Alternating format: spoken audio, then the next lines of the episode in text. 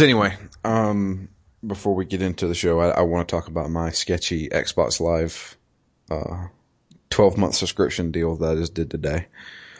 So I was in my daily emails with Ken and Dave and Justin and, um, I had received an email over the night saying, Hey, your Xbox Live is about to expire in September. I was like, okay, well, I need to go get me one. I was like, hopefully I find one cheap. And then Dave just chimed in and said, hey, I found this cheap one here. And I went to the, what now? Other, I was going to jump on it. I mean, it works. It's, it's weird. So you go to this website and it's got like, you know, gaming systems, all these different types of deals going on. And I'm like, okay, it looks legit. So I went ahead and ordered it. And the first thing they do is, well, we accept PayPal and you have to go through a, a, few hoops just to put in like your credit card. And I'm like, okay, well, I'll just go through PayPal because it's, I guess, safer that way. Plus, you know, I got a PayPal account. So I jumped into PayPal and it was weird because I, I hit okay and then it takes me to the PayPal account and I have to log in. But before I was even able to log in, I got an email saying, we have confirmed your order for the Xbox Live thing. I was like, that's weird. So I went ahead and logged in and paid the company or whatever with the PayPal and it said it's going to be charged to, I can't remember what the name of the company was, but it was totally not the name of the fucking company, the, the, the website that I ordered from. Yeah, the things that come up on PayPal sometimes are really screwy. Yeah. And I was like, well, that's really fucking weird. And so then I looked up the company that PayPal, like PayPal paid, and I found this forum of like, yeah, I found this deal for Xbox Live on there, and I was like, I don't know if it's legit or not. And people were talking about like, yeah, they called me uh, to confirm because they wanted a telephone number, and, and, I was like, okay, that's weird. And I was like, yeah. And about five minutes later, a code showed up in my inbox. I'm like, okay. I, I was thinking I was going to be sent an Xbox Live code like sent one in the mail. um, so about probably five minutes later, I get a telephone call from New York City. And it is an automated call. And it says like, press one if you were the one who made this order. I was like, okay. And then it says, all right, answer the following questions as accurately as you can. And it said, the amount that you purchased this product for, is it closer to A, $15, B, $90, or C, $30? And I was like, okay. So I hit three and it said, thank you. And it hung up. And I was like, what the fuck was this? And then another three minutes later, I get a email with, he says, here is your Xbox Live, you know, code and it said, please use it as fast as possible, as soon as possible. I was like, okay. And they sent an attachment to the email of somebody had scratched off an Xbox Live card and took a photo of the code and sent that photo through an email. that does seem kind of sketchy. And then I plugged in that code into Xbox.com. It worked. I've got another year subscription weird as shit. so that was what happened. It was $31. That's how much I paid for it. So, I don't know. If you want cheap Xbox Live, there you go. I mean, it, it, it seems sketchy, but everything checked out. I used PayPal. I saved all the emails just in case something comes back on me, but that's it. The the forum that I looked up the name of the actual company, um, the forum mentioned that it was a, a website that's notorious for uh, WoW farming, WoW gold farming in World of Warcraft. And I was like, huh, this is kind of sketchy now that I think about it. But whatever. Yeah, I might just pay the extra ten or twenty bucks. I don't want my identity stolen. Well, if they steal my identity, they're not going to get jack shit. So, Nobody wants to be Drew Leachman. Uh, little do you know. Yeah, that's true. There is another Drew Leachman who is actually a professional baseball player. I've been I it's weird because I, you know, every time you Google search your name, um, I Google searched my name probably back in 2008, something like that, and I saw that there was one other Drew Leachman who was from I think Alabama. And he was a rising star in college baseball. And I was like, interesting. So every six months or so, I just Google my name and look up this Drew Leachman. And come to find out, he made it to the minors, and I think he's actually played a few games in the majors. For who? I don't know. In fact, let me look it up. Interesting. I'm at a computer right now. Why not? In Alabama, that's not that far. You should go visit him. That would be weird. Drew Leachman. Uh, let's see here. Fort Myers Miracle. I don't know.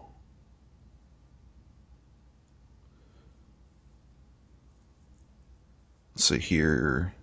He played for the Cedar Rapids Kernels.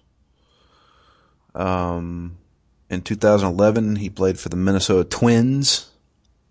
There you go. Um, and then he was moved down to minor league. Uh, since then, he has been released from Fort Myers Miracle in 2013, so um, his his career may be over. Unfortunately, Well, he made it to the bigs. Most people can't say that. that's true. But anyway, hey everybody, welcome to Phoenix Down. This is uh, episode number uh, 41.2. And we are finishing our playthrough of Metal Gear Solid Peace Walker. So much of- Finishing, and then refinishing. yeah. Which we just did not even 20 minutes ago. Um, let's see here. So, we got a lot to cover. We lo- we left off at the end of chapter 2 and we're going into chapter 3. And uh, Big Boss has to make it to where they're housing uh, Peace Walker itself. So, after his encounter with Doctor Strangelove, uh, he now has to trek, I think, like ten or fifteen miles to uh to the area where they're keeping it. And it's kind of like in a crater, like a old like uh, mineral mine, I think. Yeah. The mine to cover, Yeah, or is it? A, was it a real mine that was just just then converted into a base? I think that's what happened. I could be wrong. Let's see here. Um, Snake reaches the mining pit where he observed Peace Walker itself descending via cargo elevator to the underground base for final testing. As he made his approach, Snake was spotted by a kidnapper drone, uh, which then targeted a shitload of people that we have to fight in a mission. Um, and I think what they wanted us to do was sit back and try to snipe these guys. But I don't need to do that because I'm big boss and I'm just going to run up to every door where you guys come out of and just judo throw you guys. Yeah, see, I, I, I went through this level in pretty much like 90% of the game just with that MK22. So I did. I, I did too. Dealt with them shooting at me, and I just ran up as close as I could, and then just started popping them in the face with the MK22. Actually, for this for this level, I might have actually switched. I think I had the uh, the Trank sniper rifle. I think I might have used that in this level. I did use it once, and then I was like, ah, this is stupid, and I was going to run up to him. So we uh, beat all those guys. Um, and then uh, the other AI uh, weapon shows up, Cocoon, and it enters the pit to finish off Snake, forcing Snake to destroy the gargantuan tank. So this thing is unlike the any of the other AIs. This thing is like a it's a tank basically. It's not really a flying or mobile, very mobile thing. It doesn't move. It's like a fortress. I mean, we've had tank battles, and those tanks are roughly nine feet high. You know, I don't know, fifteen feet long. Yeah. Things like forty feet high. It is some kind of monstrosity of a tank, if that's what we're going to call it. Yeah. It's it's gigantic and it can't really move that well. Yeah, this was the point in the game where I started to. The bosses started to get much easier. I thought. Yeah, um, for the most part. I mean, I, we'll, we'll we'll talk about it later. Peace Walker number two. The second fight with Peace Walker took a very very long time for me.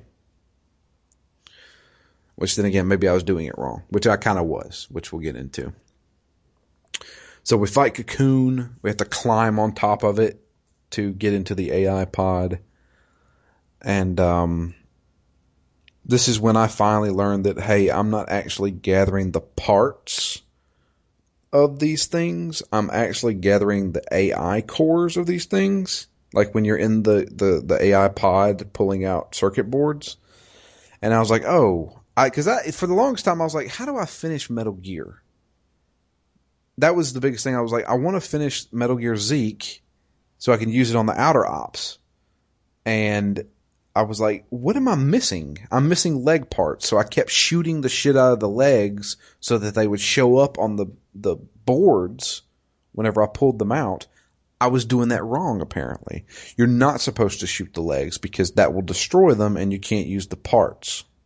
Well, so I thought it was a little bit different. I thought so. You do do both. You you pick up the AI parts from inside the pod, but in these fights, they also do drop pieces in their entirety. Like you don't pick up pieces for the gun. I, I didn't. I just got the gun whole as an item after the fight with uh, the last one before this, the Chrysalis. Yeah, that's that's how it's supposed to work. You're you like If, you, shoot the gun, it's less likely to drop the gun. Yeah. But it's more likely to give you gun AI parts. you correct. And I don't need AI parts. I need parts itself. But the but for all of the core pieces of Zeke, I think you build it yourself out of those AI pieces. I mean, kinda, but at the, at the end of the game, I had already had like three spare parts for each part of Metal Gear Zeke. So I was like, all right, well, if anything does blow up, I can just rebuild it. So I, I mean, I don't know. It was weird. I, was- I was like, it, so it's a random drop if you get a leg part or a brain part, and I'm just like, well, what the fuck's the point of shooting the damn thing?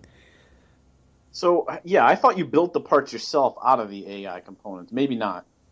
I See- thought it was the extra stuff like the radome and the railgun that you would get whole, and the leg parts you constructed out of the AI.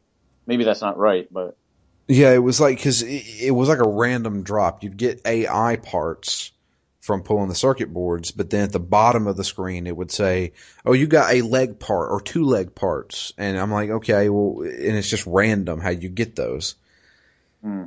I was like, "Well, what the fuck is this?" It's much like Monster Hunter, where it's a kind of a random drop when you carve an animal that you killed. So, but anyway, we we beat Cocoon and then we go down into the facility itself. Um, sneak around there and run. We go to the part where Peace Walker's being held, but it's actually an ambush. Strangelove is there along with Hot Coldman.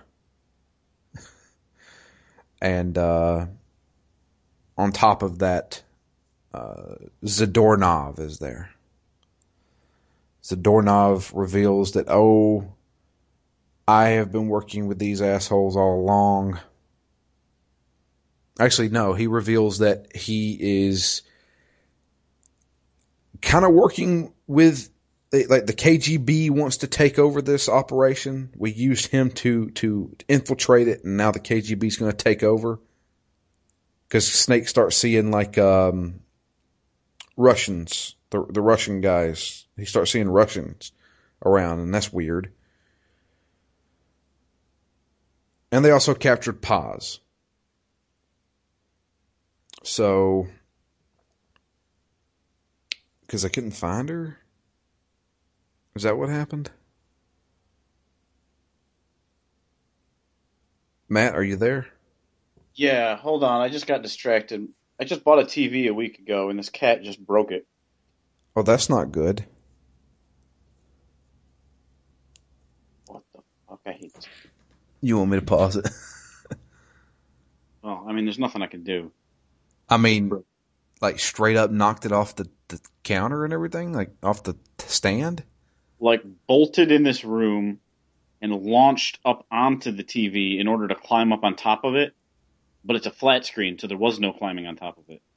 So he jumped up, attached himself to the front of the TV, and then the TV with the cat fell forward. And the TV just smashed into the corner of the stand it's on and busted the front of the TV. Oh shit! That was the one you got with the Xbox. Yeah, that was the one I just got in this deal with the Xbox. Oh fuck! Well, Yep. It's not like there was anything defective with it. Shit. I'm sorry. Oh, Oh man, I think it's time to get rid of the cat. I'm, I'm I'm kind of in shock right now. Yeah. The brand new TV is now a piece of garbage. Have you tried turning it on? No, but the screen is fucked. Oh god. I wonder what'll happen. Oh. Yeah, it won't. Oh no, it will. Is it all fucked up? Oh yeah, I'll send you a picture after the show. Okay. well, shit, man. I'm sorry. Hmm. And these TVs are so cheap, it's probably not worth getting it fixed. It's probably going to cost as much as the TV cost. I know. Well, you got an Xbox One at least. Yeah, what a deal! Five hundred and fifty dollar Xbox One. Did uh did you, you still got the old TV, right? Yeah, good thing I didn't ship it to my parents yet. I know. And that TV I've had for like five years. Nary a problem. Oh God, I'm sorry. you, Okay. you you want to keep going? Yeah, let's go. okay. Small detour, but nothing Yeah. I can do. Yeah. Uh. Paz, Paz, Paz is missing. yeah. Paz is missing. Um. it's just like I didn't hear anything, and you were gone. I was like, "Oh, are you still there?" oh, anyway. So yeah, Paz. They got they got Paz. Um. Or no, they don't have Paz yet. We have to. We we we we get captured. I forgot about that.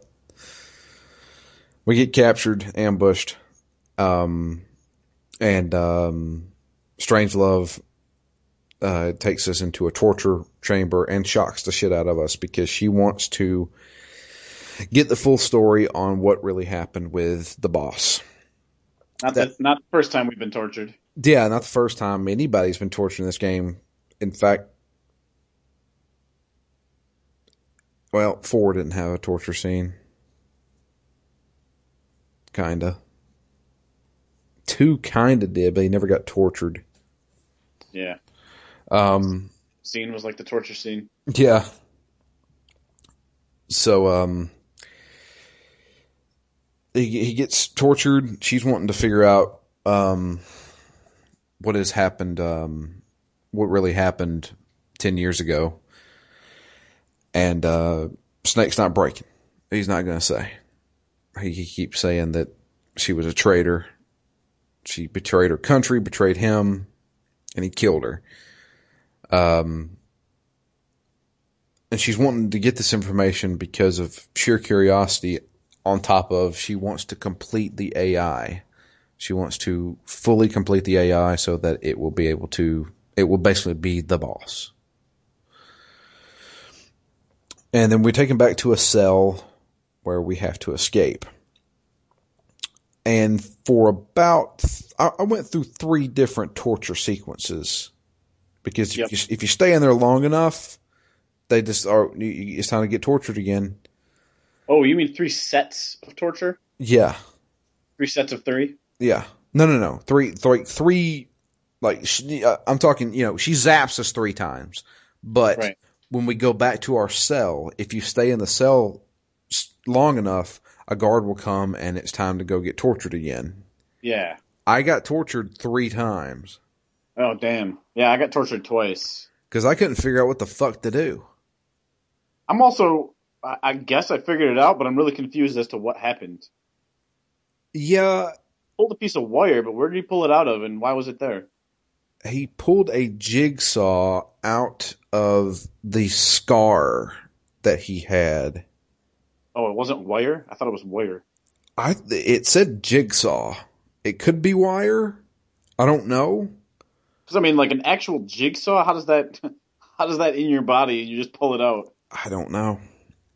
But he pulled out a jigsaw and we were able to cut the lock. And that explains the scar. So it was embedded in his chest Yes.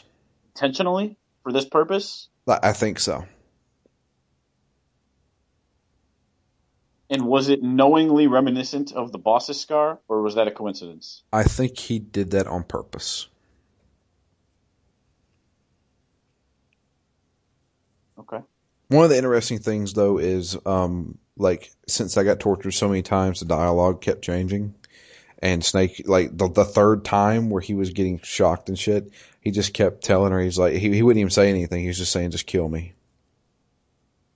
He- kept saying just just kill me. I'm done. Kill me. And she was like I don't hate you anymore. I was like, well, that's weird. And then finally I looked at GameFAQs and it says, oh, look in the mirror and you can pull out a jigsaw. I'm like, what? And then I looked in the mirror and he pulled out a jigsaw. So, I, I was I was pretty confused as to what was going on right there. And that I'm like, all right, I guess I'm out of the cell, but I don't really know what happened. yeah. So, uh, let's see here. Da-da-da-da-da. Snake later awakened in a prison cell where he was tortured by Strangelove on whether the boss had truly died for her country or if she was indeed a traitor. Snake's refusal to talk, however, gave her clues she needed to complete the mammal pod's programming. After falling unconscious, Snake came to in a cell and used Strangelove's ID card to free himself. Recovering his gear, that did not happen. But anyway, recovering his gear, Miller informed Snake that he had uh, been unable to contact Paz and that she and Galvez uh, were not at her school either, suspecting that Coldman may be behind their disappearance. Snake returned to Peace Walker's hangar, where his suspicions were proven correct upon encountering said station chief and a captured Paz. Uh, let's see here. Coldman proudly told Snake of the mammal pod's completion, thanks to his interrogation at the hands of Strangelove. He then revealed that Peace Walker's first target would be MSF's mother base in the offshore area of the Caribbean. The trade winds would then scatter the nuclear fallout all throughout the region, causing fish and crops to die out, leaving many free hands to contribute to Peace Walker's mass production. Before the test, Coldman intended to first demonstrate to the White House Peace Walker's all-terrain capabilities by having it travel by having it travel the Caribbean coast on its own, traversing both communist and guerrilla territory. Coldman then departed with Paz, with Snake becoming distracted by Peace Walker's sudden activation, which began to ascend aboard the cargo, cargo elevator to the mining pit above. So, Coldman has Paz. Um, they flee. He activates Peace Walker. And uh, Snake decides that he wants to shoot at it. And when he does that, um, the Peace Walker has a, a kind of like a self defense mode where if it ever detects anything hostile, it will automatically change its um, priorities to whatever is trying to attack it, meaning Snake. And I have to say, when they first, when when Peace Walker was coming up out of the out of the underground through the uh, through the elevator, that whole scene was kind of pretty cool. Yeah, You know, it and was, Metal Gear is. I mean, that the design. I guess it's not very exotic, but I, like that it's still blocky, and you know, it's an old Metal Gear. It's clearly more in line with the Metal Gear from Metal Gear Solid One than say something sleek like a Ray. But uh, you know, in general, I like the Metal Gear designs in here, and it was cool the way it comes up. I like the I like the way that they sort of zoom you in a lot of these boss battles right before it cuts. You know, when you get there and you get the scene of the boss fight in the mission prior to actually fighting it, yeah, you, get often that one really good shot with a sense of scale where that thing is just like massive in front of you. yeah. There's always that that iconic picture of Snake standing in front of a Metal Gear, and it's like you know three stories taller than him. Yeah. Um, but yeah, we get that really cool scene, and then we have to fight Peace Walker. Um, fight wasn't that difficult for me. No, I mean, again, with Cocoon, I thought that Cocoon was the easy, one of the easiest fights in the game. This, this fight, I mean, I don't know. I, I for me, the hardest fight was the very first one, the one that kind of looked like a Shagohod, the pupa. Right. That was the hardest one for me. Maybe I just hadn't acclimated to the game enough yet. hmm But once I had the FIM and I could lock on, like these battles, I didn't think were all that hard. You see, the thing is, I didn't really like the FIM that much. I mean, it let me lock on, but it was slow to lock on. It was slow to fire. The Carl Gustav, man, I fucking loved that one. Because when you pulled the trigger, it that rocket was pretty much already hitting Mm. the target. It had Yeah. no, it just took so long to reload. yeah. So, uh, fighting Peace Walker, we, we, we beat it, kind of. Um, it eventually begins to retreat, um, and go on to its primary objective, which is launching that nuke at the MSF base. Uh, let's see what we got here, cause I, I'm going through the fact because we have a lot to cover. Uh, see, Snake immediately fired upon Peace Walker, whereupon the mammal pod entered in self-defense mode and retaliated. The bipedal Peace Walker then opened up its smaller weapon launches and flamethrower. After a grueling fight, Snake dealt sufficient damage to the machine to cause its momentary collapse to the ground and its AI to begin behaving erratically. Coldman's Hind D then fired a few rounds at the mammal pod, causing Peace Walker to enter a uh, God, quadrupedal formation. Oh yeah, Yeah. when it's on all fours.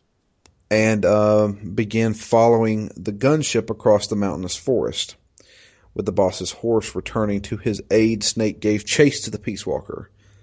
Um, no shit. When why would you try and take a horse up a cliff like that? I don't know. Of course, the horse is gonna fall backwards. Come on, Snake. Uh, but yeah, we, we go through that little scene of having to dodge missiles while on the long. on the horse. Yeah, that lasted way too long. Um, let's see here. Evading missile attacks. The trees collapse around them. However, as Peace Walker approached the uh, Nicaragua, Nic- Nicaraguan border, Nicaragua, I can't pronounce that. um, the streak continues. Uh, Snake's horse loses its footing on the steep slopes. Though Snake was relatively unscathed, the horse was gravely wounded, and he was forced to shoot the animal dead. Uh, scaling the hillside himself, Snake watched helplessly as Peace Walker crossed the Rio San Juan.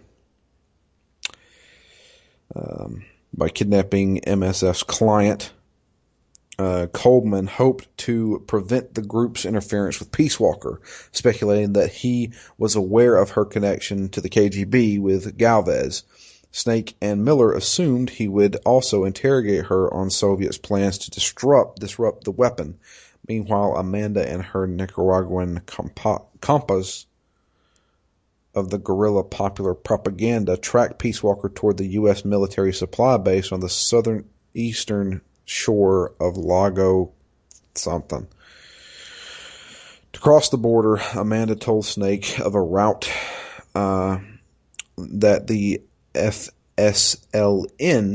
used to cross by boat and arranged an introduction with the captain.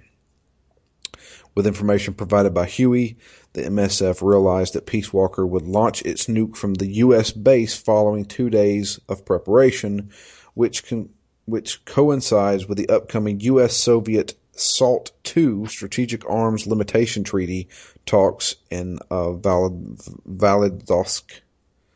Uh, wondering whether Coldman planned to disrupt the negotiations or use it as a bargaining chip, the MSF planned preparations to infiltrate the base and prevent the launch.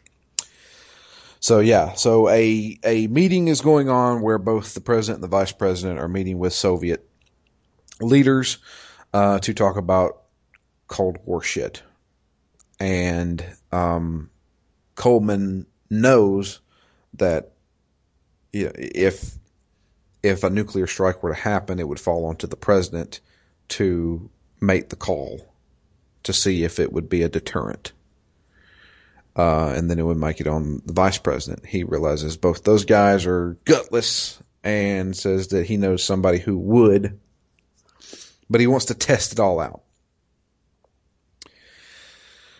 So then that's the end of chapter, no, that's the end of chapter three, yeah. And then we go into chapter four, where Snake has to infiltrate another base in Nicaragua. Uh, Snake disguises himself as a crate and manages to hitch a ride in the back of a cargo truck. Um, and so we infiltrate this place. Um, and uh, like, truth be told, I didn't want to do this.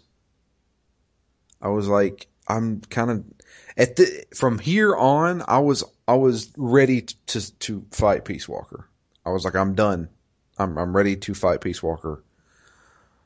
Boy, did was I misled, which we will talk about later. So, um, Snake discovered uh, kidnapper drones and Soviet soldiers patrolling the American base and was mystified at their presence. Entering a security room, uh, Snake found Paz on one of the video monitors who informed him that Coldman was headed for the com tower in order to input the final data for the Peace Walker's launch. Uh, and when that happens, Snake gets discovered, and so begins one of the most tedious missions in the game, which is everybody knows where you are. There is no sneaking, and there's a ton of guys shooting at you, and you got to go through four different areas and at the end of it, you have to take on a helicopter. Yeah, that was the only thing that kind of annoyed me because I'm, you know, I died on this level, but I died because I couldn't progress, not because I was not up to snuff on this level. Meaning, you know, I made all the way to, I got all the way to the helicopter fight, but all I had been carrying with me was my MK22 and my M16. I couldn't, I couldn't take down a helicopter with that. You know that there was a um there was like a, a heavy machine gun mounted that you could use. Yeah. That was outside of the safety of that hallway though. and uh that helicopter had quite the machine gun on it. It did. I didn't think there was any way I could just stand out there and use that turret. But when we made it out there, it started playing Heaven's Divide. And I was like, well, this is kind of Kojima like. But I was at that point where I'm fucking done with this game. I don't care if it's got a cool moment in it now. Really? See, I was still really excited Sorry. through the end of this chapter. You know, th- this level, you know, all right, it's a bit annoying, but it's essentially the end of the game. And after this, we just fight Peace Walker. So I was okay with one hard level here, since most of the levels are sort of absurdly easy. Yeah. I mean, this is this is the climax essentially. This is the hardest level, and then you fight Peace Walker, and then realistically, the game's over. not technically, but realistically. Yeah, well, we'll we'll get into that a little bit later, but yeah, I, I for some reason I was just like, Jesus Christ, I'm just ready. This better be the last. Like, Like, oh, we're building, we're building. yeah, L- looking at anything, you know, Peace Walker's next, and then that's it. Hmm or so we say. Yeah. So um, we make it to the comms tower, um, and Snake encounters Coldman and Paz, but was quickly surrounded by dozens of Soviet soldiers. Coldman proclaimed that Snake was too late, having already input false data regarding a Soviet nuclear attack on the United States mainland. Since Peace Walker was solely a deterrent, it was incapable of commencing a preemptive nuclear strike, so it was necessary to trick Peace Walker's AI into retaliating to a perceived threat, which would select optimal targets to a predefined list. False data had also been reverse engineered to have Peace Walker inevitably shoot Mother Base as its target. Coldman believed that Peace Walker would be the first and last nuclear retaliation of the Cold War, and that it would be the only way to ever come close to true peace. As he prepared to input the combination code via a briefcase handcuffed to his arm, also known as a football, uh, Snake pointed his rifle towards him, ignoring the surrounding soldiers until they were interrupted by the appearance of Professor Galvez. Uh, Snake and Paz both realized that Galvez, real name Vladimir Zadornov, uh, had been in league with Coldman all along. However, Zadornov then announced the successful occupation of the base by his troops, and the soldiers present subsequently pointed their weapons toward present present subsequently pointed their weapons towards Coldman, having previously supplied technology to the peace sentinels in exchange for land and soldiers. Zadornov had planned to take Peace Walker for himself and launch a nuclear strike at Cuba instead. Uh, a nuclear weapon launched from a United States missile base located in a country with a pro-American regime towards one of Soviet's greatest allies would cause anti-American sentiment to spread throughout Central America, splitting North and South America apart and bringing the Soviets one step closer to winning the Cold War. Coldman was outraged. Um, but they're surrounded. So then Zadornov comes up to the platform and puts a gun in Paz's hand and says, won't you shoot Coldman? Reminding her of the torture she had suffered at the supply facility. Coldman apologizes to her and Paz could not bring herself to fire. Grabbing Paz's hands, Zadornov pulled the trigger of the gun and shot Coldman twice in the chest, though he deliberately avoided a killing blow. Because he's that good, apparently. Uh, Zadornov then forced him to place his red disket into the nuclear launch briefcase and ordered Strangelove to change Peace Walker's target to Cuba, threatening to crush her beloved should she resist. Finally, turning to Snake, Zadornov remarked that he was a true commandante. Taking a ragtag group of rebels and children, turned them into a formidable army, providing additional momentum for the revolution. Uh, so his death at the CIA hand, similar to Che Che Che Guevara. I can't pronounce that guy's name. Uh, um, would strengthen the Sanadias' rev- resolve in overthrowing the pro-American regime, with the nuclear launch at Cuba being the last straw. After the announcement that the mammal pod's data entry had been completed, Zadornov told Snake that he would just die like the boss died at an eternal as an eternal fraud. But before that could happen, the MSF storms the place and uh, took out all the Soviet soldiers. Amanda uh, and Chico show up, and um, they're all just triumphant and happy, and you know, fire machine guns in the air kind of deal. Just in the nick of time. Just in the nick of time. Uh, and uh, having accomplished their goal returning to Nicaragua with Snake's help, the Sanadias began to chant Vic Boss in celebration. Which I guess is Victory Boss. I don't know. Sure. Sounds good.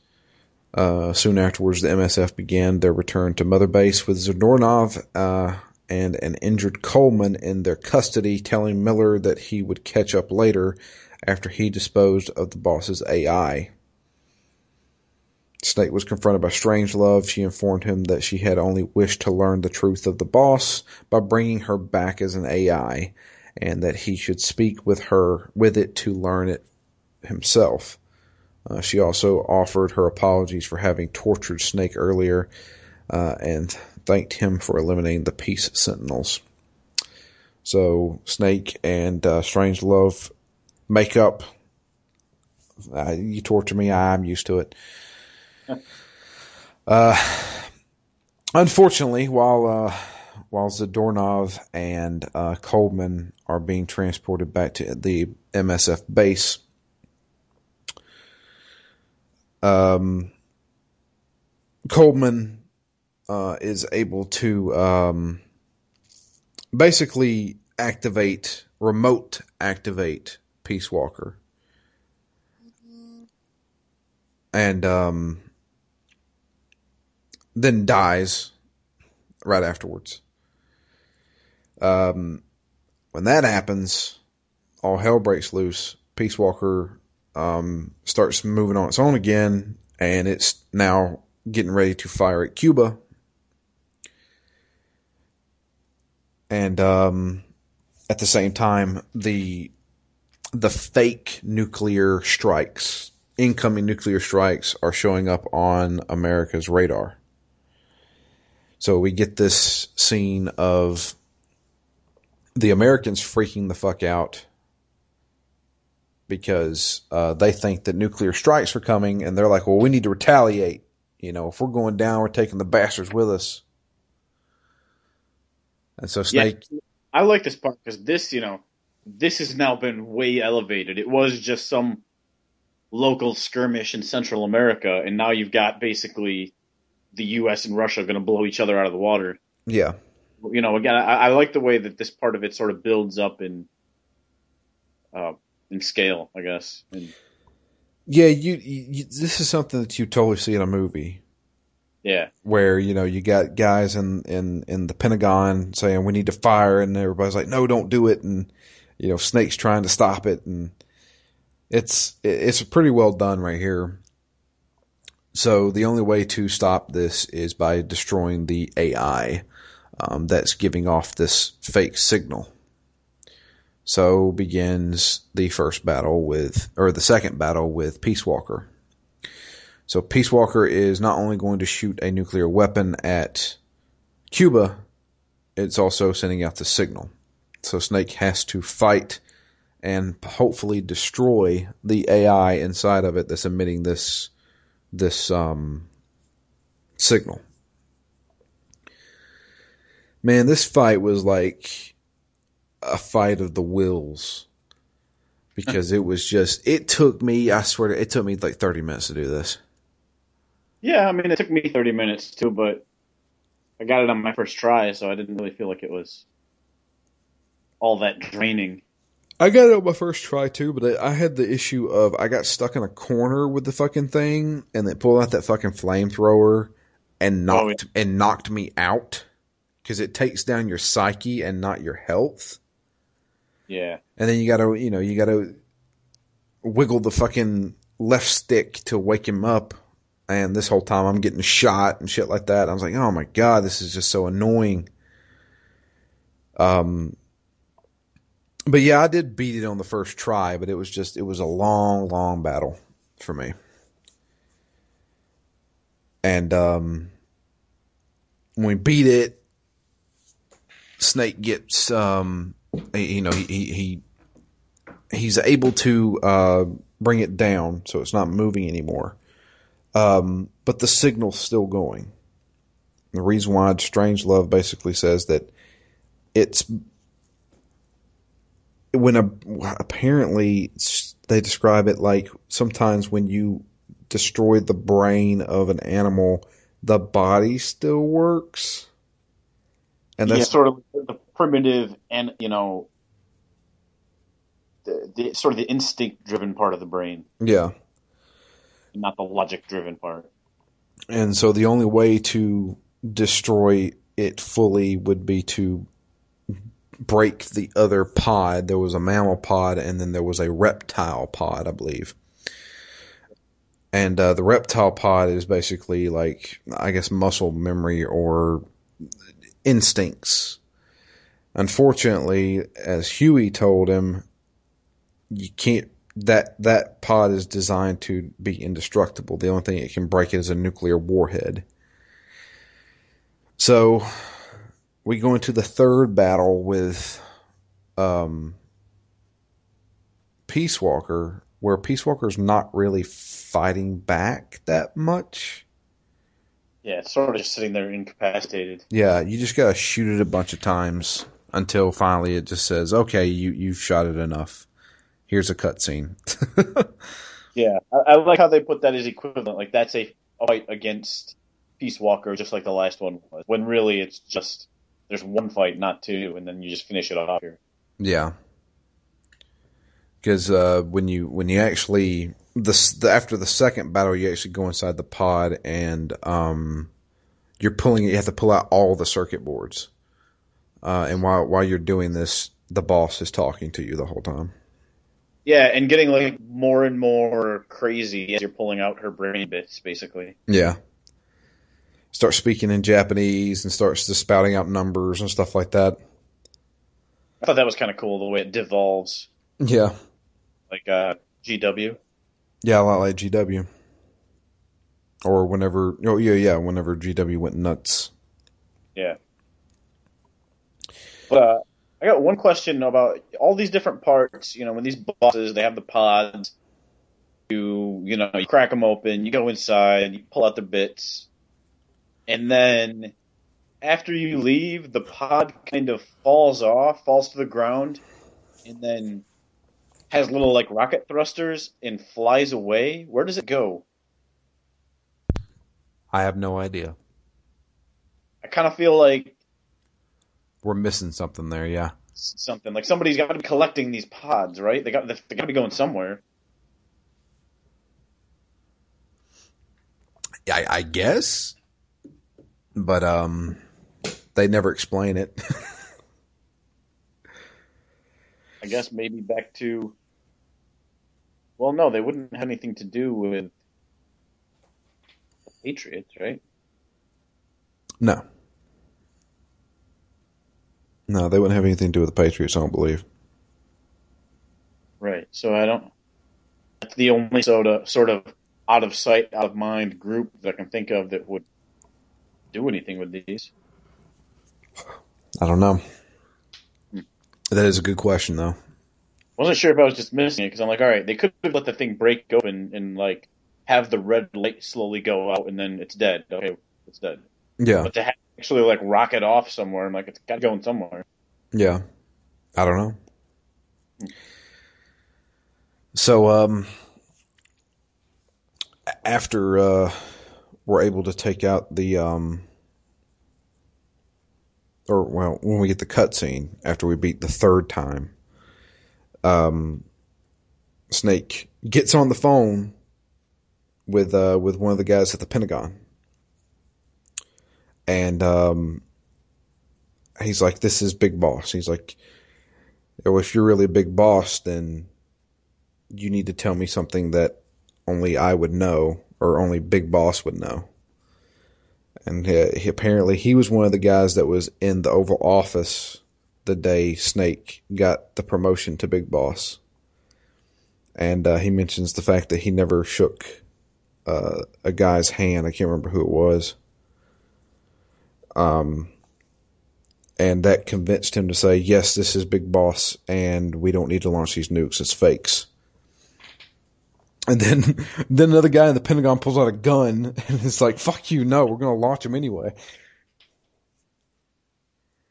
Uh, yeah, that was a power struggle. yeah, I would have loved to see the aftermath, the conversation that those guys all have. Like, uh, uh I guess my bad. They weren't real. Yeah. Fuck you, dude. Dude, you pulled a gun on me. yeah. so, um, but what ends up happening is, um, the boss apparently still resides in Peace Walker. And she takes over Peace Walker and forces uh, the machine to go into the ocean. Uh, and in doing so, it cuts off the signal and um, basically shuts down Peace Walker.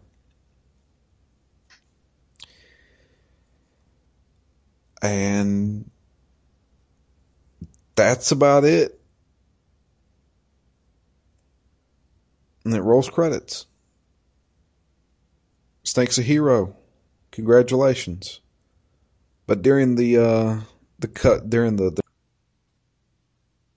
Okay, I don't know where we left off, but yeah, Matt dropped and I had to stop the recording. But yeah, uh, what was I saying? I was saying something about the credits. Oh, yeah, during the credits, um, it pops up and says that it will be continued in chapter five, which I already knew there was a chapter five because I looked at the fact, but I didn't know what happened in chapter five. Not much is the answer. Yeah, annoying shit is what happens. So after you know the Peace Walker incident, um, Snake goes back to Mother Base and is continuously growing uh, MSF.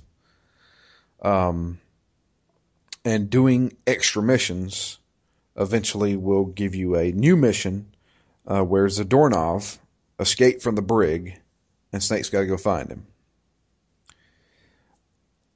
I hate these missions with a passion.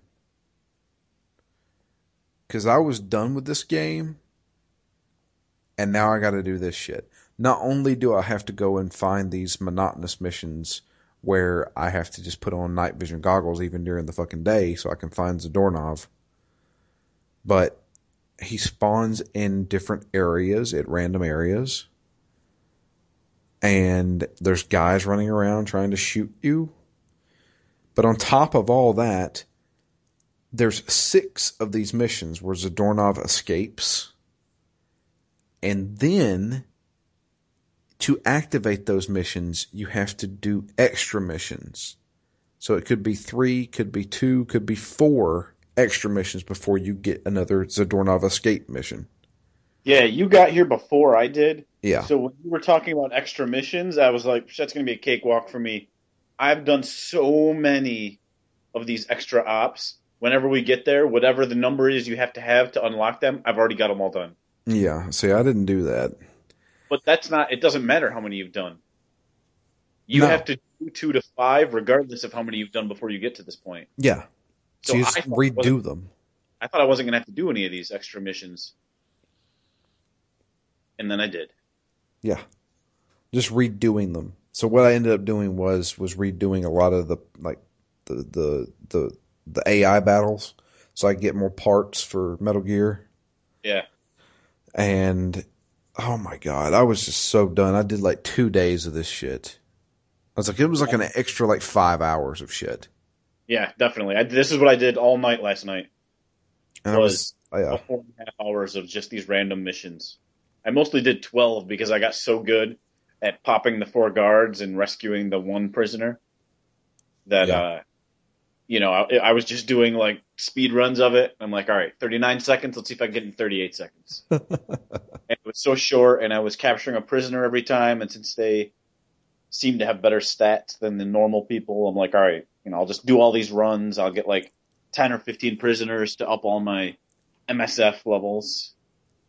And, you know, they were, they were pretty quick. You know, when the mission takes 38 seconds to do, you spend far more time in loading screens than you do actually playing it. yeah. But, So yeah, And uh, in chapter five, whatever the fuck you want to call this thing, I was like, fuck recruiting people. I pulled out a fucking Mac 10 with a silencer and unloaded on fucking guys. I did not care. My heroism went down. Did not give a fuck.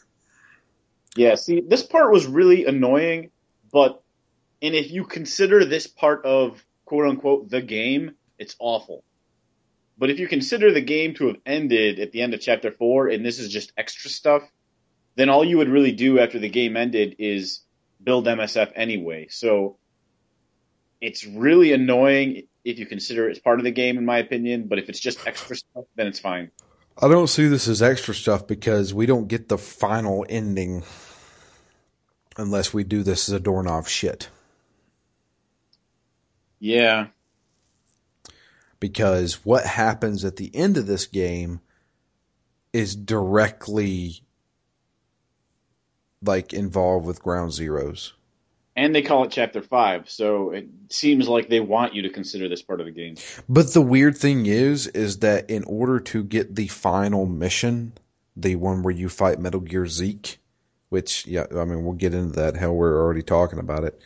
Um, but in order to do that, there are so many fucking things that you have to figure out. So you have to do all the Zadornov missions, obviously. Then you have to make sure a railgun is equipped in Metal Gear Zeke, which you can only get by fighting the Chrysalis. Also, you have to make sure Metal Gear Zeke is not in a group uh, that's that's dispatched.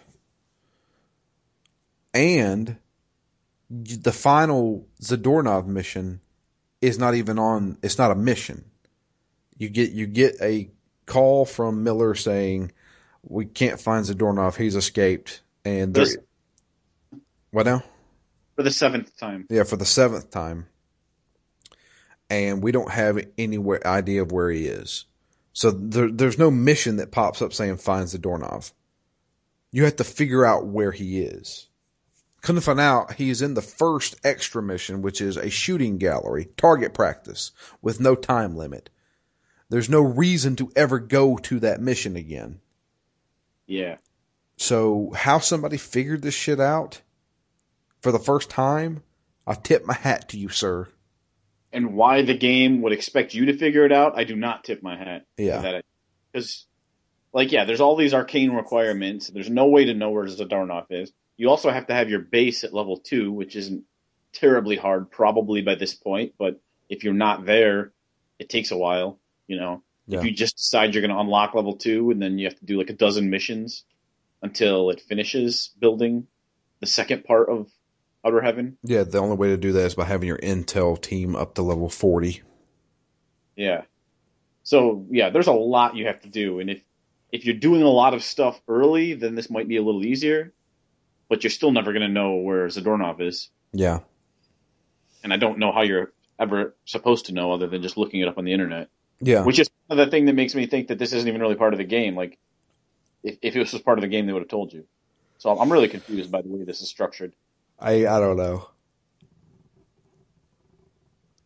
The big thing for me is is that you go to the shooting gallery, you hear him laughing, and you don't even do anything in the shooting gallery. You actually go up the stairs, which has nothing to do with the actual mission itself, and he's there up the stairs.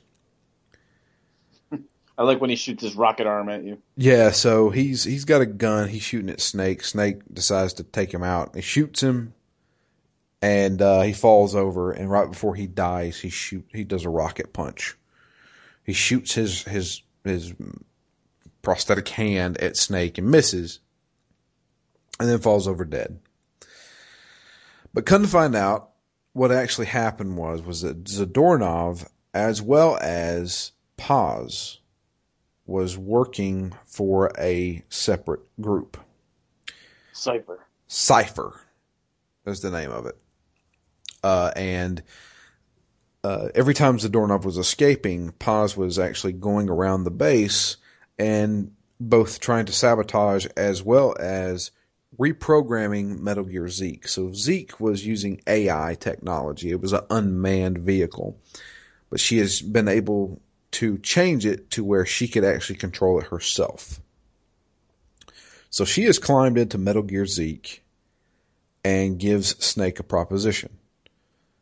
Either A, join Cipher and become the military arm of Cipher, or B, we're going to kill you and destroy MSF and then take Zeke and uh, the nuclear warhead that we put that they put on Zeke and take it to Cipher. And Snake's like, well, fuck you. And so we fight Metal Gear Zeke. Also, Paz's name is Pacifica Ocean. Her real name is Pacifica Ocean. Which I guess is better than Hot Coldman. A little. So we have to fight Metal Gear Zeke.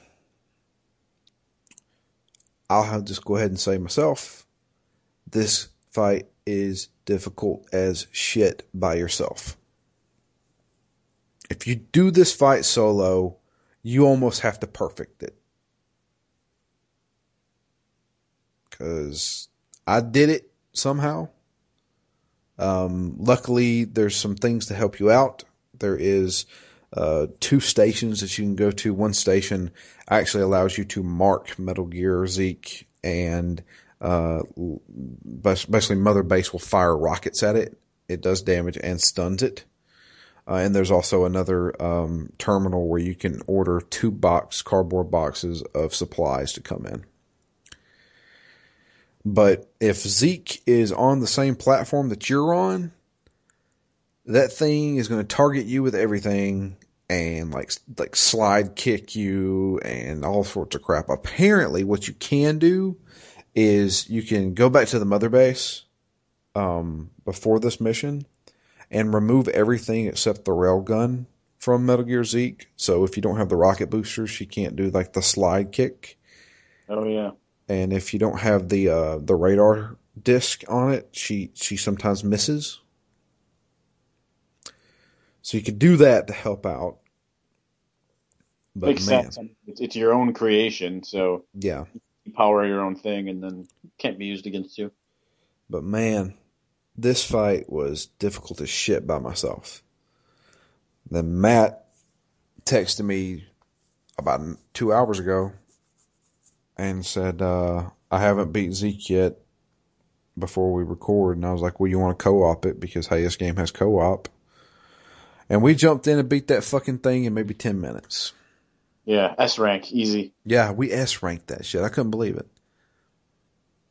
Yeah, because I, I, I spent all night last night going through chapter five. I mean, I spent about five hours total between the four and a quarter last night and then just finishing up the last mission today. So, you know, I, had about an hour left and I'm like, all right, I guess I can probably take on Zeke, but I probably wouldn't have beat him.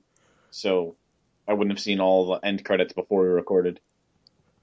But yeah, I can't believe you made it. Like I, I was for, I was. What? Go ahead. Uh, I was just gonna say, I, I, thought it was cool for an end battle. I mean, it's big, it's hard, it's a Metal Gear. Yeah, yeah it was a, a fair conclusion, and then you do get some crazy bits afterwards. Yeah. So um, after beating Metal Gear Zeke, um, Paz comes out of the cockpit and falls into the ocean. And um, Snake and Miller are, uh, I guess, having their mission briefing. Yeah, I don't know about Miller. He's like, yeah, I stand behind you, Snake, but really I'm going to pull all the strings and you're just my pawn. Uh, I don't think so. I mean, he he says, "I'll do what you want," right? Repeatedly. Yeah. And then he's the one who got everybody there. He knew who they were all along.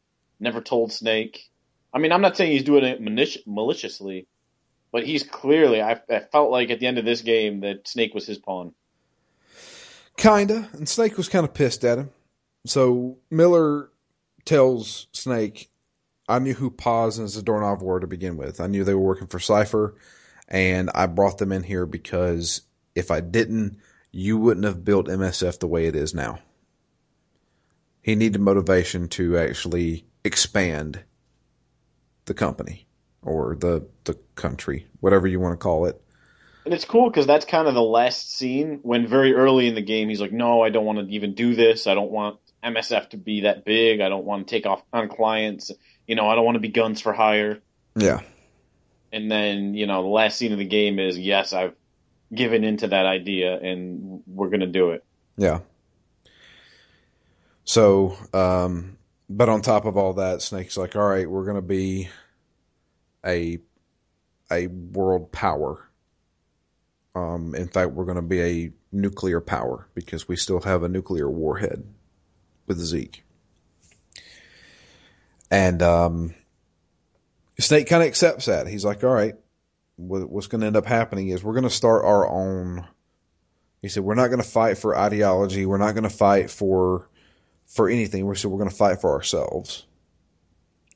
And we're going to means, but okay. Yeah. And How do you fight yourselves without any kind of ideology? I don't know. It, it made no sense to me, but basically, like we're going to fight with no reason. we're not going to have a reason why we fight. We're just going to start shooting people. Well, apparently, what he did you stay after the credits or no? Yeah, you did. And where he's, you can hear him talking to his crew. He's basically saying, we're going to be mercenaries for hire, but we want to do it to better the world. We want to do it to bring peace to people who can't defend themselves. Is that not an ideology? It is. I don't know. Kojima just says um, stuff. He's still young. He's confused. Let's yeah. Let, us see what he's like when we get to uh, Metal Gear Solid Five. Yeah. So, um, they've basically created this separate small country and um, the world now knows about them. And he said that this is going to upset a lot of people especially during the cold war. So he said we're going to be hunted but we're going to hold our ground. And that's basically how it ends. Um, I do like how during the the credits, it uh it comes up and it shows all like what happens from like 1970 something to basically it ends with 2005. Kazuhira Miller is killed by an unknown assassin in his home. and I was like, oh well, we kind of know who that unknown assassin is, but whatever. You know, it. I'm pretty sure it was Gray Fox.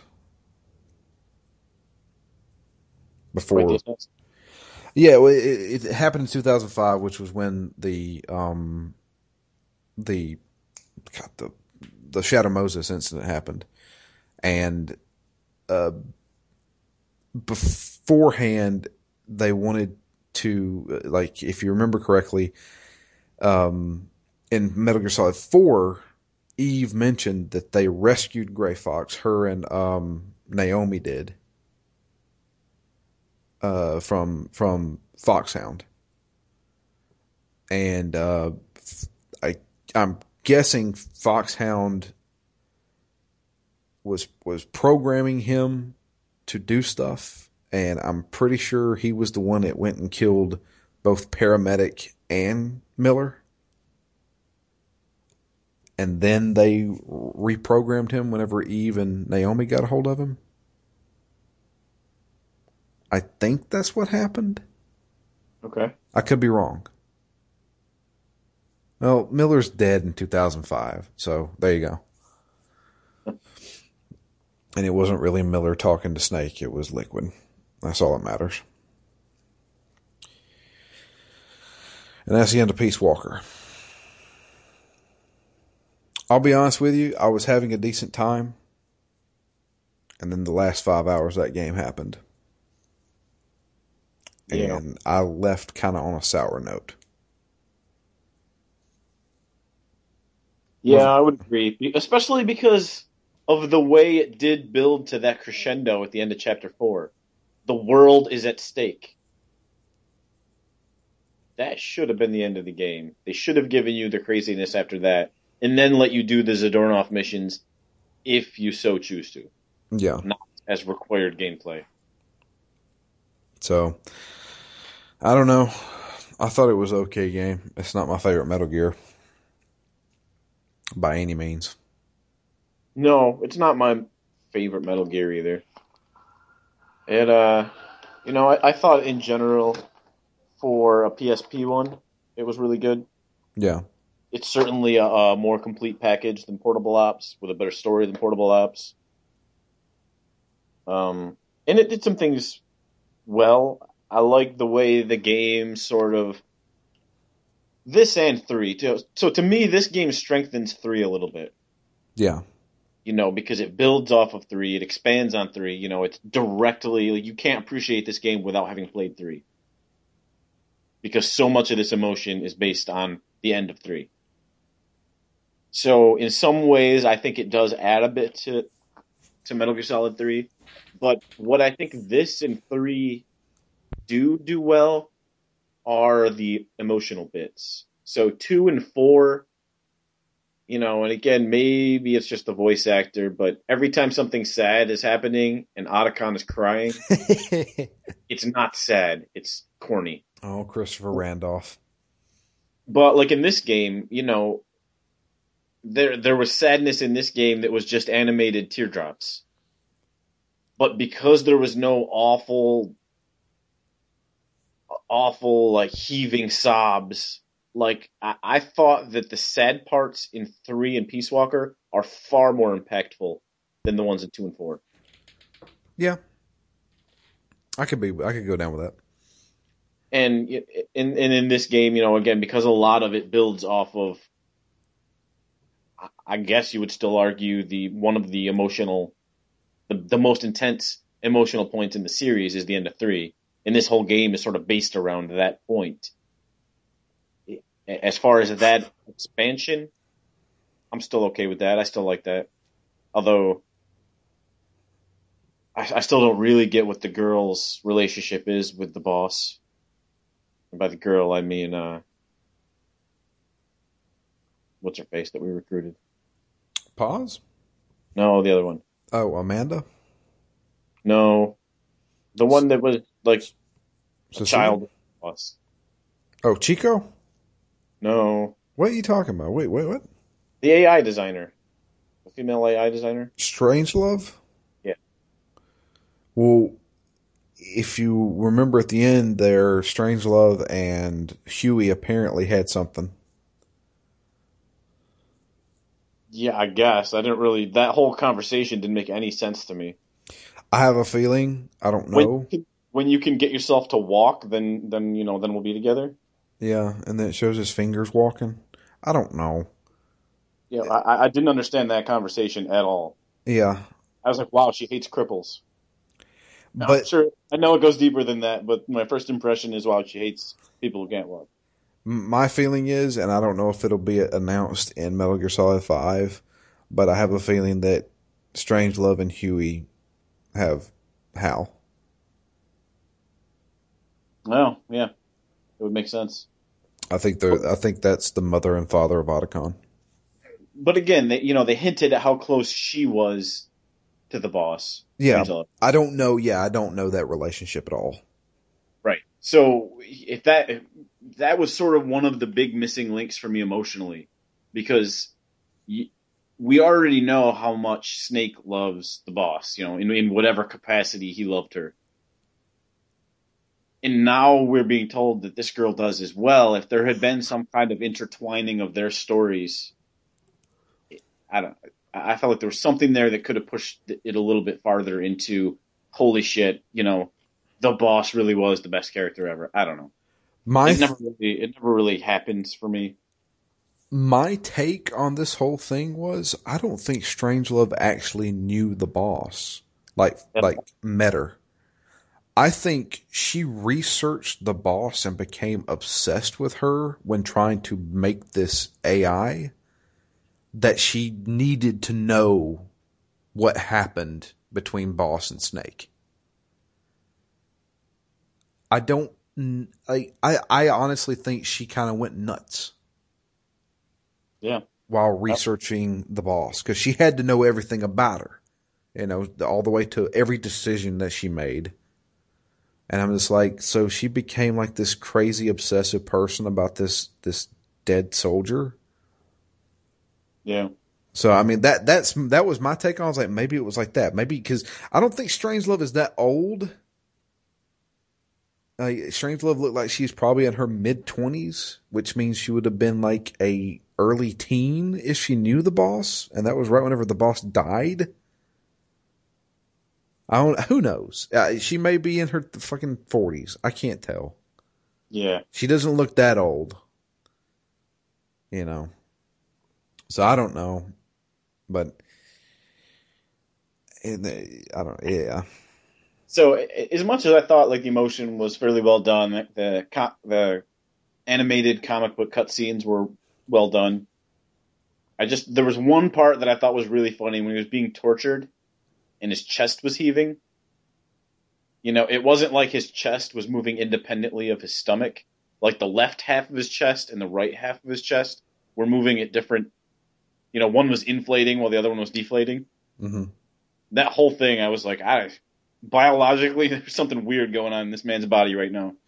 Well, I, I, didn't even notice that. What I was noticing was that every time he was getting shocked, you could see like his skeleton. I'm like, really, you're doing that cartoony, getting yeah, you know, getting shocked, and you're you're seeing his skeleton. See the Roadrunner. Yeah. So I don't know, but uh, but yeah, that's the end of Peace Walker. We're gonna move on to Ground Zeroes. I don't know that I loved it. I enjoyed it. Yeah. I, I do really think that all of the recruiting adds a lot to the game, and I, I can't wait to see how they're gonna play that up in in the Phantom Pain. Yeah. So version iteration two of that idea. I have been looking at a little bit of the Phantom Pain, not much, but apparently, um, you like you're going to be recruiting guys to your to I guess outer heaven because that yeah. was that was the I've big you sent over with the with the horse poop. Yeah. So you're recruiting guys from outer heaven. You're you're stealing equipment. You're stealing guys, stuff like that. Uh, and um, people on your friends lists can steal guys from your base. Yeah. And then you can steal their stuff too.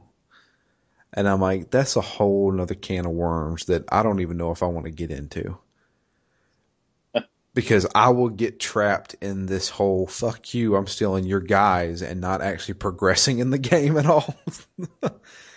Which could get annoying, but I mean, I could have spent easily 10 to 20 more hours playing uh, this game, Peace Walker, before ever finishing it.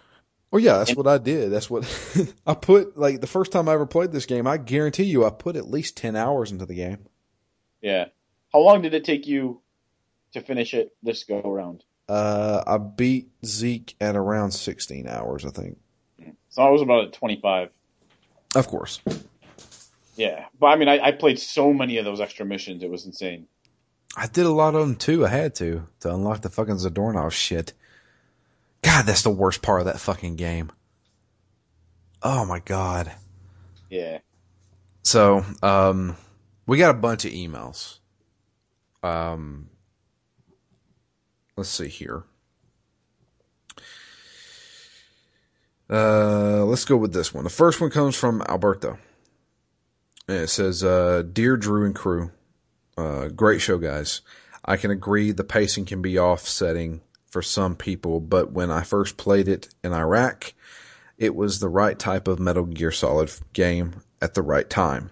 Later in the game, you can revisit the completed levels and do different challenges. For instance, one challenge uh, would be don't kill anybody or not be seen. I hope Matt enjoys uh, those side missions. I'm very glad to hear. It said Sophie, but I think he's talking about Jamie um, is playing along as well.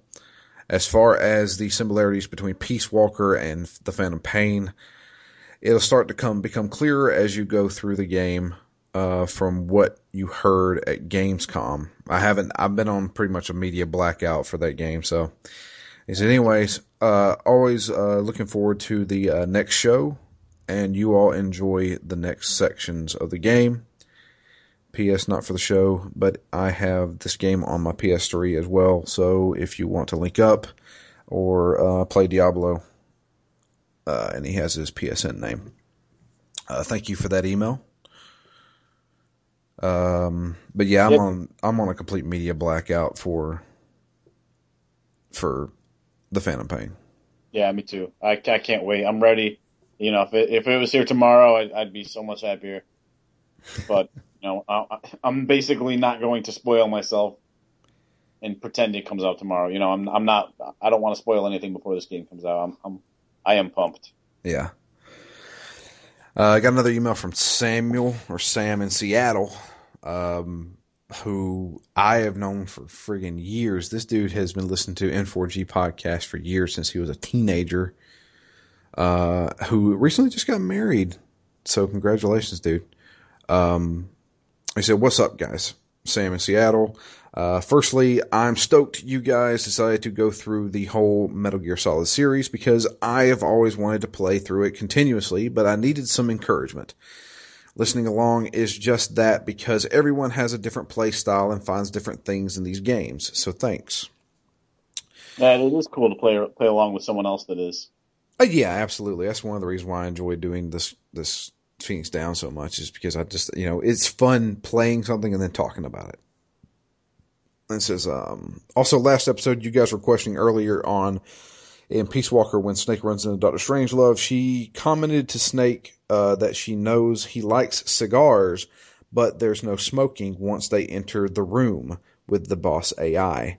She is snorting snuff and offers it to Snake as a substitute so he can get his tobacco fix since there is no smoking around electronical components.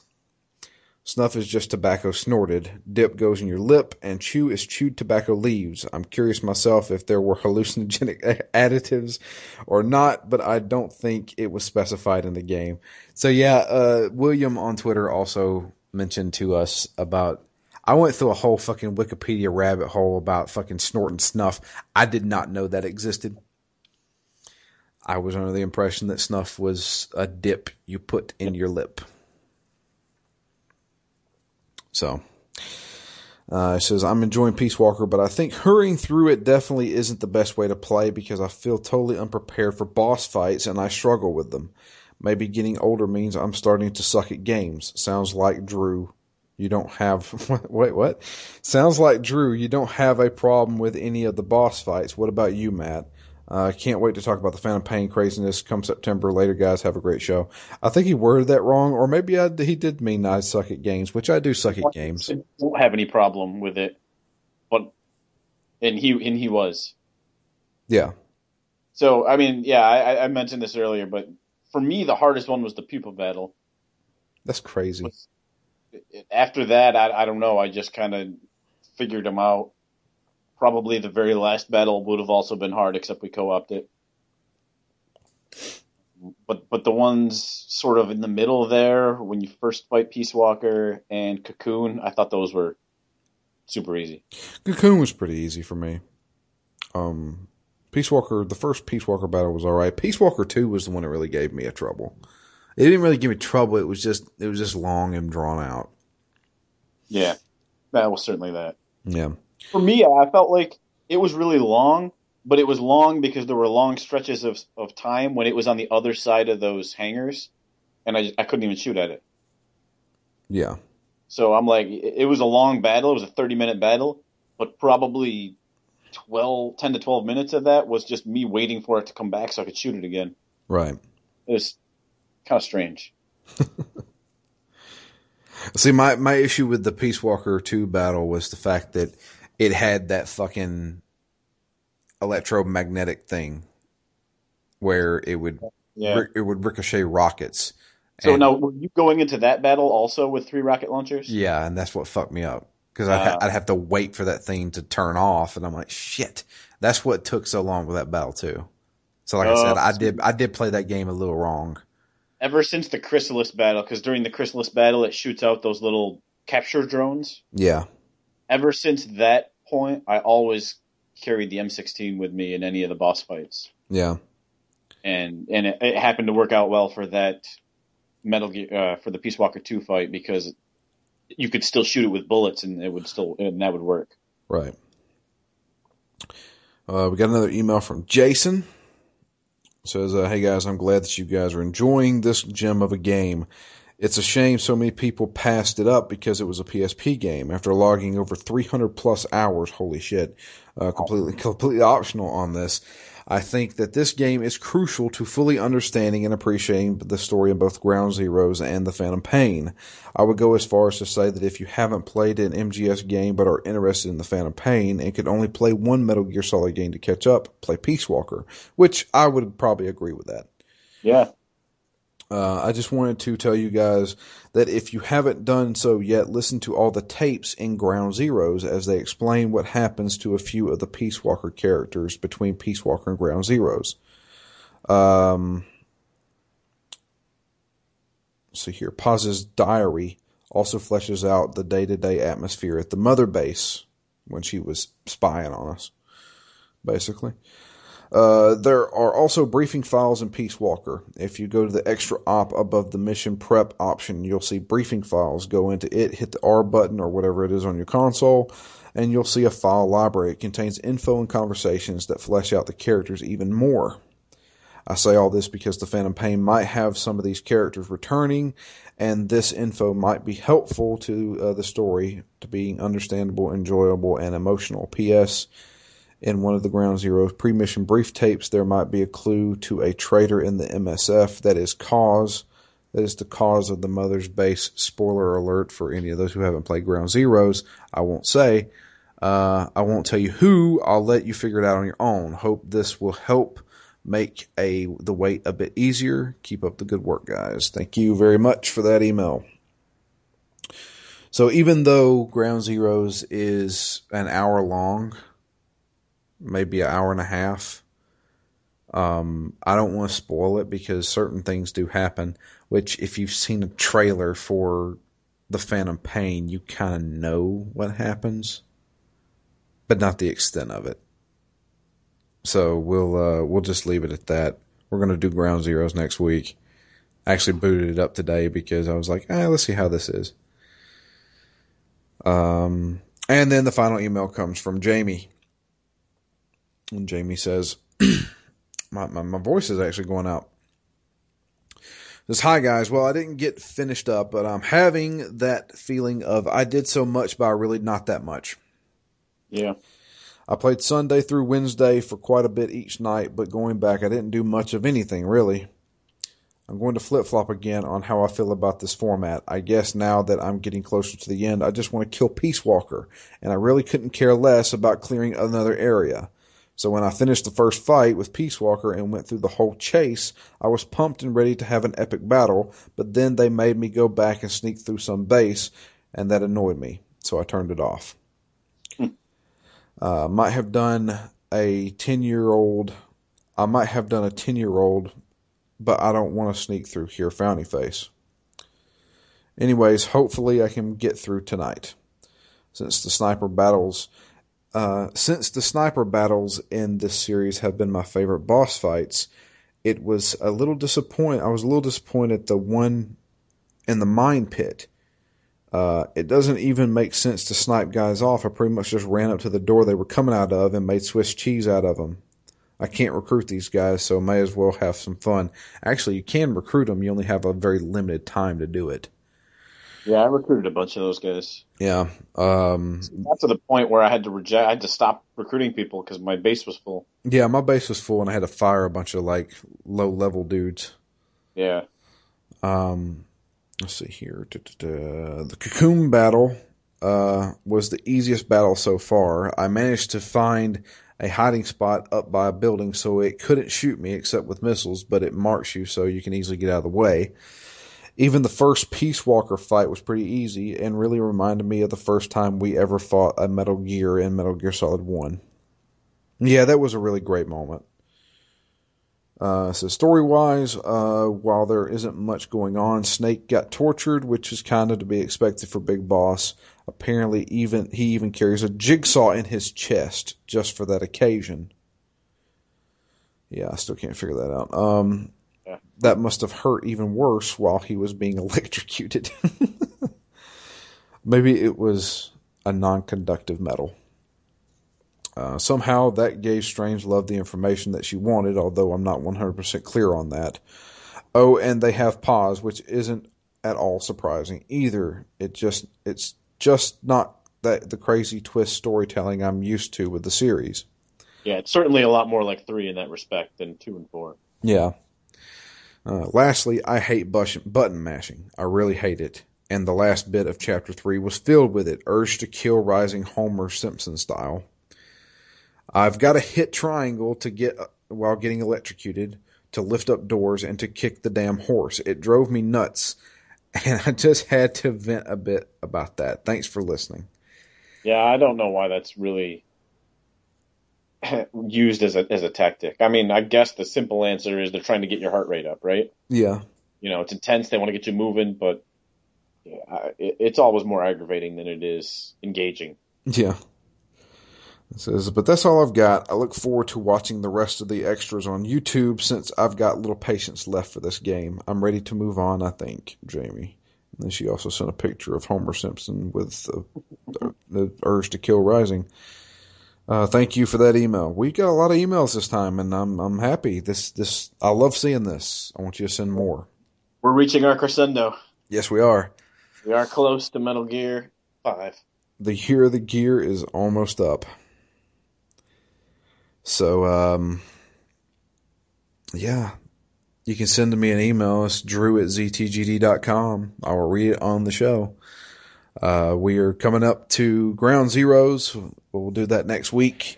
And then we're probably going to take a week off. Um, well, we could probably do some, I don't know.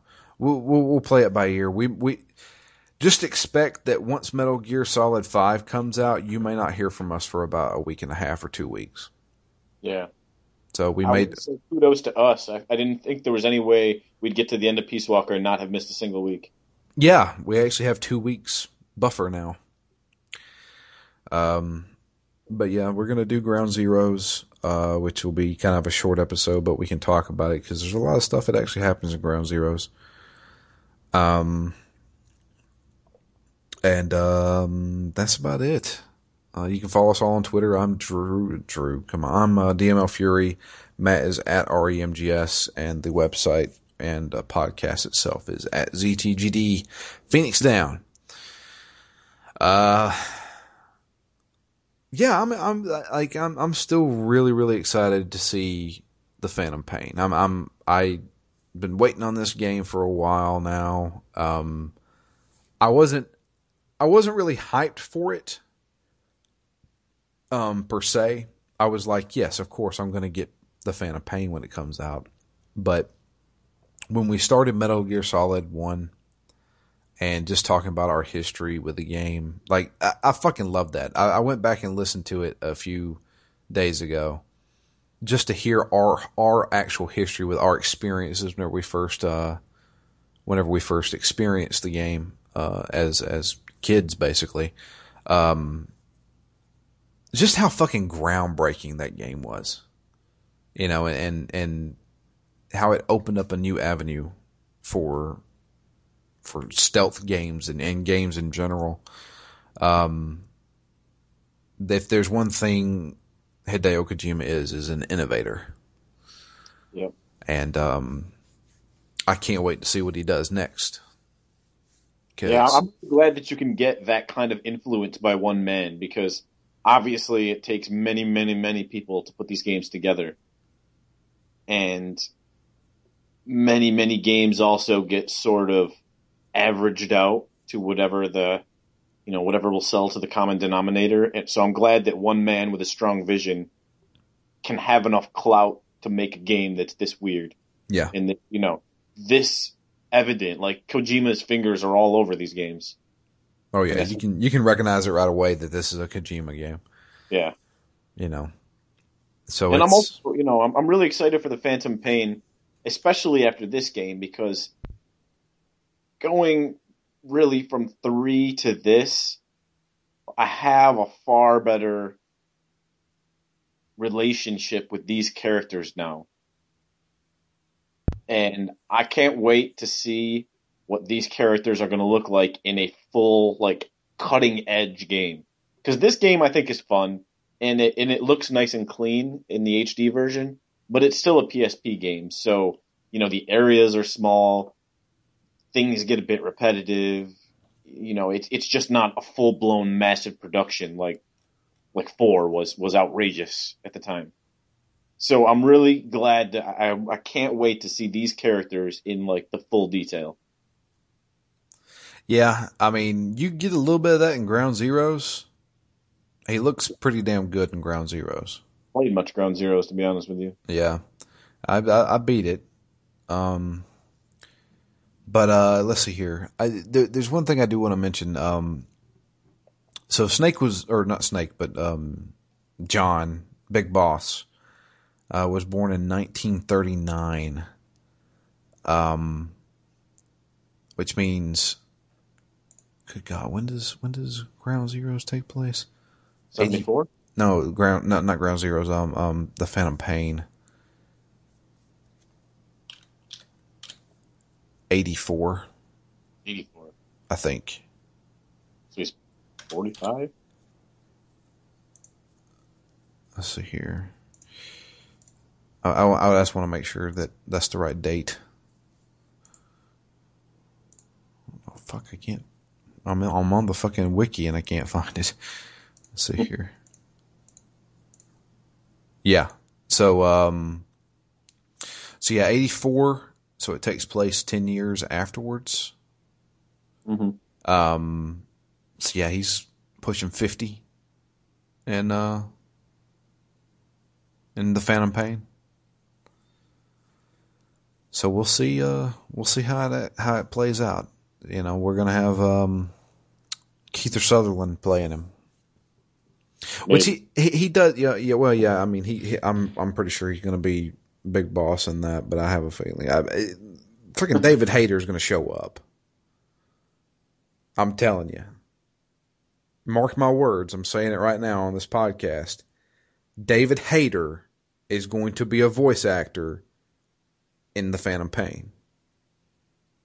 I can almost guarantee it. So, and uh, you know, I will I'll eat my words if he's not in it. But I, I have a feeling like Kojima leaving Konami and stuff may be real, and and you know Kojima Productions may be disbanded or whatever. But the the David Hayter thing is a smokescreen. It has to be. So, but yeah, we can speculate all we want to. But I think that's going to be it for us. We're going to come back next week with what's that now? I said I needed to get here so we can answer those questions. I know. Well, we got 11 days. I'm taking that Tuesday and Wednesday off, and if my GameStop is having a midnight, I am going to it. I think I'm I'm going to take that Friday off. Like the I- Friday I'm- after it comes out? Yeah, the Friday after it comes out. So I'll you know I'll just play a little bit Tuesday, Wednesday, Thursday, and then no plans on Friday but Metal Gear Solid or Saturday or Sunday Yeah. at the moment. So be prepared, guys. Where we're at the home stretch. But that's it for us. I do appreciate everybody listening as always, and um, send some emails in. We still got Ground Zeroes to talk about, um, and then we're on to the Phantom Pain. But until next week, I am Drew, And I'm Matt. and we are out of here. Hope you guys have a great week, and we will be back next week with the beginning and conclusion of uh, Metal Gear Solid Ground Zeroes.